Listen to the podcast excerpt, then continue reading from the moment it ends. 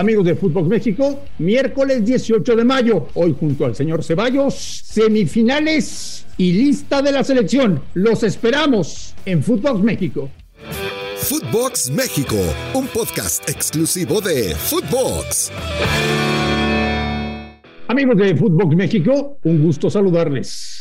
Miércoles 18 de mayo arrancan las semifinales y junto al señor Ceballos tenemos muchas, pero muchas cosas que platicar. Fernando, ¿cómo estás? Te mando un abrazo. Fuerte abrazo, André. Bien, bien, bien, bien. Pues ya en la, en la recta final, ¿no? A punto de, de conocer quiénes serán los dos finalistas, eh, en donde sigo creyendo que eh, uno y dos llevan mano en estas semifinales de la liguilla. ¿Se va a llenar el Jalisco hoy? Pues debería, debería, ¿no? Porque tanto tiempo, tanto sufrimiento, más allá de que acaba de ser campeón el Atlas, pues eh, esto no lo viven cotidianamente. Yo creo que sí, André. Creo que hoy se tiene que llenar el Jalisco, tienen que ser uno más para apoyar a, a los rojinegros en un partido que va a ser bastante complicado, ¿eh? porque hay que recordar que esa, esa liguilla en la que Atlas fue campeón eh, fue de los mejores del torneo y, con los empates le bastaba para avanzar. Ahora no, ahora tiene que ganar y derrotar a Tigres. No, no está fácil lo que, lo que tiene que hacer. ¿eh? ¿El Atlas puede ser bicampeón? Puede sí. Puede, tiene argumentos, eh, tiene un equipo sólido, tiene una idea muy clara de juego, me parece que han entendido a la perfección eh, lo que les pide Coca, pero no lo veo yo como el máximo favorito. Insisto, para mí tanto Pachuca como, como Tigres llevan mano por el simple hecho de que el empate los mete a la final a los dos. Entonces, sí es una ventaja y creo que lo vimos en, en los partidos anteriores, ¿no? El hecho de saber que con el empate avanzas, te da otra perspectiva, puedes manejar mejor los partidos. Eh, le mete cierta presión al equipo rival. Hoy, hoy Atlas no creo que se salga mucho, pero tiene que ganar. O sea, no, no puede especular a, guardar el cero en portería y con eso asegurar que, va a estar en la final. Entonces, en algún momento, eh, en caso de que el partido sea cerrado, como creo que va a ser, Coca tendrá que, que dar un pasito al frente y ahí veremos de qué está hecho este Tigres que yo insisto, para mí es la, mejor nómina, ¿no? El equipo más completo que hay eh, en cuanto a nombres en el eh, fútbol mexicano. Las variantes que tiene Miguel Herrera creo que no las tiene nadie. El Atlas sabe perfecto a lo que juega, es ordenado, es muy intenso. Te pregunto, Ceballos, por el estilo del Atlas, ¿va a ser una serie aburrida? Sí, va a ser una serie cerrada que se va a definir por, por mínimos detalles. ¿eh? Yo no dudaría que que sea una contra, una individualidad, un, balón parado lo que termine definiendo esta serie, por, porque sí, no, no, no, no veo a Atlas yendo a buscar el partido desde el minuto uno. Y ojo a lo que vimos con Tigres el otro día, ¿eh? les metió el gol Cruz Azul, uno menos, y dijeron, mira, vamos a, resguardarnos bien, a, cuidar el, la ventaja de, de, que pasamos con el empate y con eso le terminó alcanzando el equipo de Miguel Herrera. Y creo que Miguel también he entendido que las liguillas se juegan distinto, que no puede ser un equipo que, vaya a todas. Entonces sí, yo creo que es un partido muy cerrado, que, a muchos no, no les va a gustar el fútbol que vamos a ver. A partir de hoy, ¿veremos la mejor versión de Tigres o lo dudas? No, yo creo que la, vamos a ver. Eh, son jugadores de muchísima experiencia, son jugadores que, que, saben jugar este tipo de partidos, que saben cómo, cómo se juega y cómo se gana en, en las liguillas. Insisto, yo me quedo con con ese partido contra Cruz Azul. Si bien no fue un Tigres espectacular, porque no lo fue, no fue el, equipo que por momentos jugó de manera extraordinaria en la temporada, supo manejar el partido. Es cierto que quizá a Cruz Azul le faltó dar un pasito al frente y, ir con más ímpetu, pero, pero yo creo que sí, vamos a ver un, Tigres eh, maduro, un Tigres que sabe jugar la liguilla y un Tigres que, que, va a ser complicadísimo para el Atlas. Dice la gente que algunos que Guiñac lleva cinco partidos sin marcar. Si hoy el francés se despertó de buenas, cuidado, ¿eh? Sí, sí, no, no, no, no puedes confiarte de que Guiñac no ha andado en la liguilla.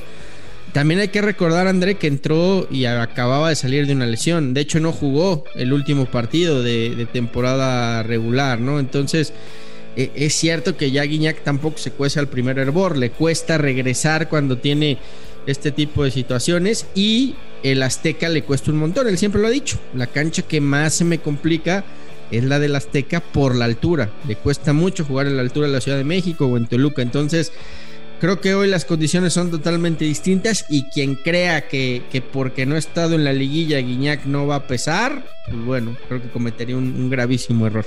Hoy el arbitraje y el VAR van a empujar al Atlas a otra final. No, no, no, no, no.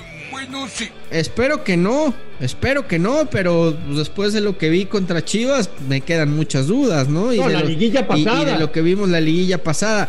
Yo, yo sigo y me mantengo en lo mismo, André. Eh, no queremos especulaciones, no, no queremos especulaciones. Eh, pero pues a, mí no me gusta o no se me hace correcto que el jefe de los árbitros sea el hermano del presidente del Atlas, ¿no? Es así de sencillo. Para nada. No, no, no, no. totalmente de acuerdo. No, es sano, no es, eh, no es ético, no es deportivo, no es, no es lo mejor. Pero bueno, mientras esto siga sucediendo, pues, pues va a seguir habiendo muchas dudas. Y en la liguilla pasada hubo muchos errores arbitrales que fueron claves para que el Atlas fuera campeón. ¿Te cae que tenemos 38 seleccionados? Nah, por supuesto que no. No, no da para tanto, pero eh, pues hay muchos torneos en el verano, André, no quieren reventar a los jugadores, quieren ir con una selección alternativa y de jóvenes para jugar la, la Nation League. Y me parece que lo que hizo Martino, porque el Tata es muy inteligente y es muy vivo antes de que le saltara con CACAF y de que y de que fuera a haber algún problema porque no va a la selección mayor a la Nation League, dijo, mire, hagamos la convocatoria de todos y ya sabemos eh, quién va a jugar qué, ¿no? Yo creo que él lo tiene clarísimo. No hay 38 futbolistas e inclusive te diría, eh, en esta lista creo que faltan nombres de futbolistas que han estado eh, en gran nivel, ¿no? Lo de Víctor Guzmán me parece inexplicable que no esté siendo el mejor eh, mediocentro mexicano que ha habido en el torneo eh, y, además con lo bien que anda Pachuca, se me hace una, ausencia notoria. Y adelante ya no te quiero hablar de ya sabes quién, Cállese el hocico, hombre. Pero porque ya sabemos que está vetado. Pero fíjate que a mí me hubiera gustado ver a, Macías. Eh, creo que Macías poco a poco está, está retomando su nivel y, y no hay no sigue habiendo nueves más allá de Raúl Jiménez, ¿no? Henry Martin ha pasado de noche toda la temporada. Eh, Jiménez no le han dado minutos, pero creo que puede dar. Eh, Funes Mori sigue lesionado, no está ni contemplado. Entonces, creo que era una buena oportunidad entre tantos partidos para ver cómo anda el, el delantero de Chivas, que creo que cerró de buena manera y creo que los minutos que le dieron eh, respondió con gol, ¿no? Pero no, no, no da para 38. Es, esto es simplemente para desviar la atención y entender que los jóvenes van a estar en, en, Nation League. Y me gustó lo de, lo de Marcelo Flores, ¿no? Que, lo traiga después de que el, chavo salió a decir que quiere jugar con México, renunció ya a Canadá, renunció a Inglaterra. Se acabaron las especulaciones en un momento en donde yo creo que sí lo, lo mataron, ¿eh? o, se malinterpretó mucho las declaraciones de, este chavo que, apenas está aprendiendo a hablar español. ¿no? Además del Chapo Guzmán, falta Aldo Rocha, también. falta Juan Pablo Vigón, también. algunas ausencias de selección. Oye, tú fuiste la primera persona que me dijo México va a jugar contra Brasil. Sí, se no se ha confirmado de manera oficial, pero ayer ya sabes, bombo y platillo, ¿no? Para anunciarlo en el medio oficial, pero pero sí estaba cerrado ya hace mucho tiempo. Eran Brasil y Argentina, la verdad, y, lo, y lo platicamos. El tema es que Argentina, ser rival directo del Mundial, eh, se cae y, también habíamos dicho ya que, el, lugar iba a ser ocupado por Perú. Eh, partidazo, ¿eh?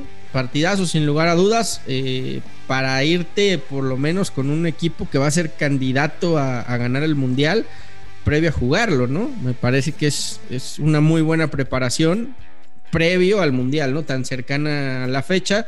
Estaba también en duda el partido, porque con Mebola ha pedido que se juegue el Brasil-Argentina que está pendiente, pero eh, todo indica que aunque lo jueguen, eh, Brasil no quiere dejar escapar los, los, los dólares que le va a pagar Zoom, entonces se jugaría en California en septiembre. Fernando Ceballos, fútbol de estufa. Juan Carlos Osorio rechazó la oferta de Juárez. En Chivas no saben qué hacer con cadena. Y en Cruz Azul, mientras Reynoso publica en redes sociales que ya ganó la novena y va por la décima, la directiva busca técnico. Eh, a ver, rápido, lo, de Osorio se veía venir, no va a dirigir en México, creo que nunca más, por otro tipo de, de cuestiones. Eh, lo de cadena, lo último que me decían André es que es el candidato más firme a quedarse. Que por ahí Peláez es el que está insistiendo en llevar a otro técnico, pero parece que, que a Mauri quiere darle la oportunidad por, por lo que hizo y porque entiende que Cadena se la ganó en la cancha. Entonces, me decían que es un candidato muy fuerte. Vamos a ver qué pasa en, los próximos días. Tiene que resolver ya. A Chivas le urge definir eso porque tiene que planear su, su pretemporada y si vienen refuerzos, ¿no? Y, y lo otro que comentabas, eh, lo de lo de Reynoso. Lo de Juan Reynoso. Reynoso eh, me parece que lo de Reynoso está 50-50. Te voy a decir por qué. Porque le quedan seis meses de contrato. Entonces, ya lo quieren echar. Pero también hay un grupo que dice, oye, güey, espérate. Vamos a pagarle tantos millones para el finiquito por seis meses pues ya mejor que, que termine el contrato y, hacemos la limpia, ¿no? Pero digamos que esa es la, disputa y la, y la razón por la que no han cesado a, Reynoso, porque le quedan seis meses y porque hay un grupo que dice, mejor ya aguantemos, que termine el contrato, nos ahorramos el finiquito y, y, en diciembre vemos qué onda, ¿no? ¿Te cuento un secreto? Dígame.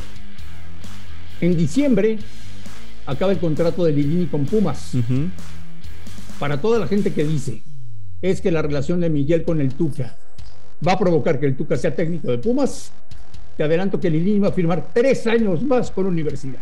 Sería lo mejor que haría Pumas. el tipo ha demostrado que conoce la casa como la palma de su mano, eh, los ha vuelto a un nivel competitivo los llevó ya a una final, a una semifinal en la liga, los llevó a la final de Conca Champions. Creo que es una decisión extraordinaria por parte de Pumas. Oye, Fernando, pero si de 38 convocados por Martino no hay ninguno de Pumas, es grave, ¿no? Me sorprendió lo de Mozo, ¿no? Porque creo que también era oportunidad para él. Cerró de muy buena manera el, el torneo. Y ahora sí que, como te dije el otro día, si no los compró, que vaya buscando sus boletos para Bad Bunny. Para Bad Bunny, es correcto. Fernando Ceballos, te mando un gran abrazo, que sean unas muy buenas semifinales y aquí lo platicaremos en Footbox México. Así será, André, fuerte abrazo. A nombre de Fernando Ceballos y de André Marín, esto fue Footbox México del 18, 18 de mayo. Nos escuchamos mañana, muchas gracias. Esto fue Footbox México, solo por Footbox.